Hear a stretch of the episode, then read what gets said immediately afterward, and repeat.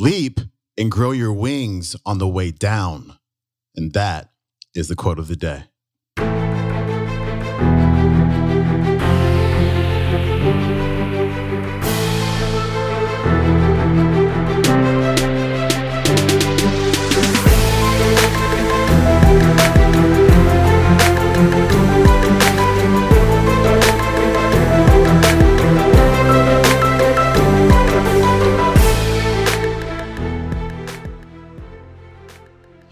Back to the quote of the day show. I'm your host, Sean Croxton of SeanCroxton.com. Hope you had an amazing weekend full of all kind of awesome things. It's Monday, so you know what time it is. It's time to get fired up so you can crush your week. Today's featured speaker is Les Brown. Les has two tips for you that you can use right now to discover your greatness. Here's Les.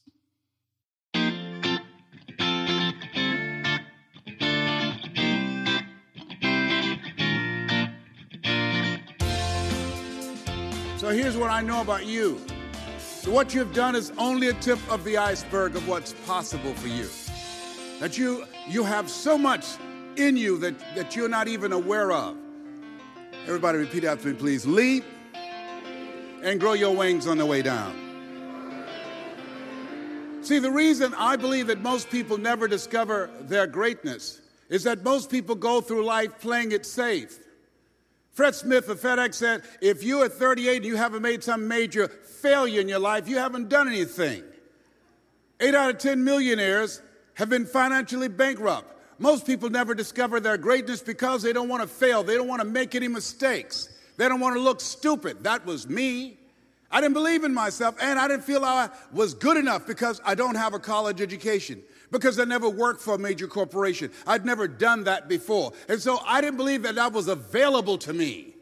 And I'm saying to you that eye has not seen, ear has not heard, nor is in the heart of mankind what God has in store for you. If you're willing to be a risk taker, this God said, if you're not willing to risk, you can't grow. And if you can't grow, you can't become your best. And if you can't become your best, you can't be happy. And if you can't be happy, then what else is there? I love what Helen Keller said. She said, Life is short and unpredictable. Eat the dessert first.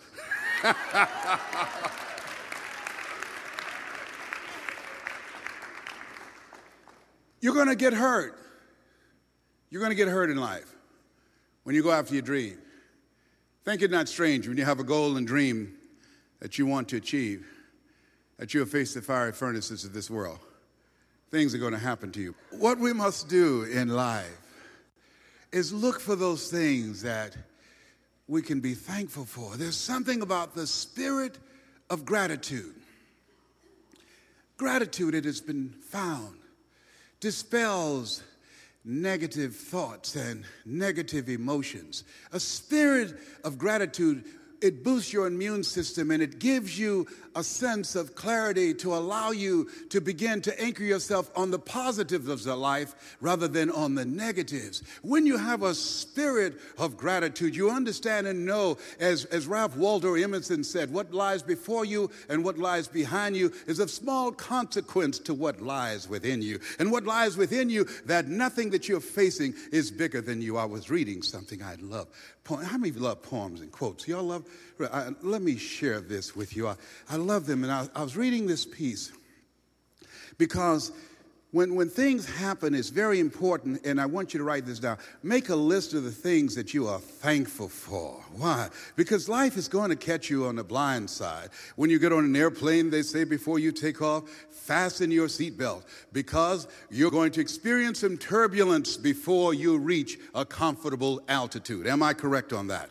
And so it's very important that we, but that we uh, looking for ways in which we can be thankful. I, I like something that Mark Twain said about being thankful, about gratitude. He said, If I were asked to give what I consider the single most important, useful bit of advice for all humanity, it would be this expect trouble as an inevitable part of your life.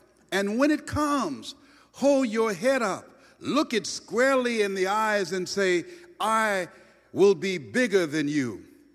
You cannot defeat me. You've got to have a, a, spirit of when life calls your name and tap you on the shoulder, You've got to stand up within yourself. I remember a demented, mentally ill man went to this compound, and I, I can't remember, I, th- I think they were Quakers, a milkman. And he went there to kill these kids. And the oldest kid said, Shoot me first. And the question was asked. After that one was killed, another one stood up and said, Shoot me first. The other one said, I'm next. The older kids who felt and they said, Life has been good to us. These little kids who had put their lives on the line for the smaller kids. And the older kids who did survive that he didn't get a chance to kill said, We felt if he shot us first, that someone would hear the shots and come running and save the little ones. That kind of, of gratitude of life and courage out of you little kids who made that decision. That in the tragic situation there, that they were unflinching. And I said, if that's available to them, that kind of gratitude, that kind of love, that kind of determination, that kind of drive, that kind of courage, it's available to us in the midst of the things that happened to us. To be thankful. I, I, I hated the fact when I saw the first person I ever saw die was my mother and to hold her hand and say, Mama, let go, baby. You've done good by us. And I remember as she looked off into the distance and a tear fell out of her eyes, and I started thinking about God gave me 50 good years with this woman. 50 years. I feel that God took me out of my biological mother's womb and placed me in the heart of my adopted mother. I had no right to grieve. I was thankful. The poet said, If you but knew where I stepped, you would wonder why you wept.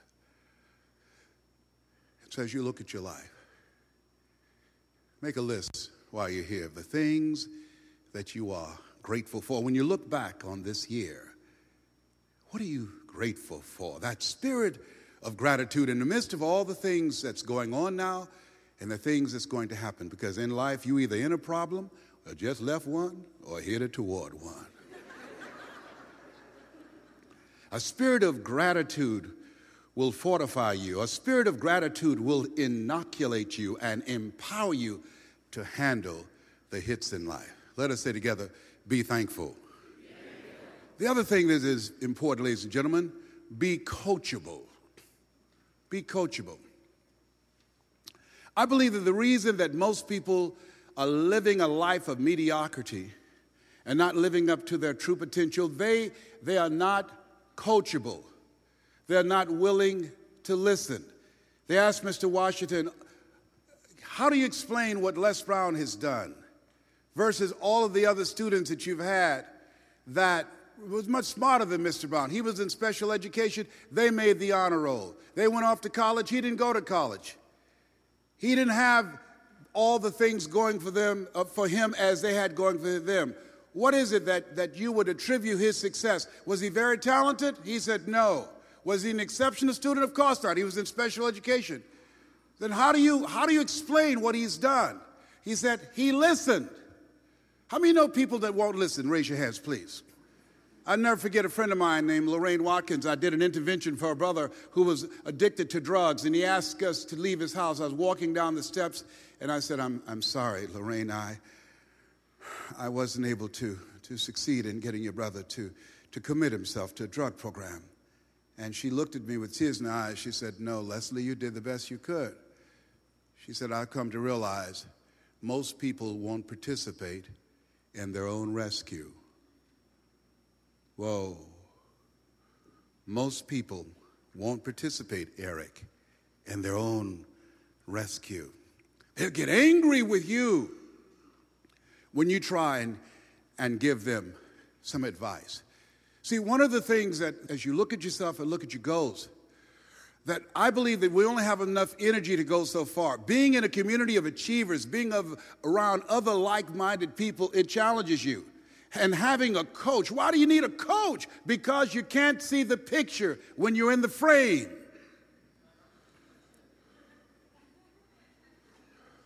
That's why you need a coach.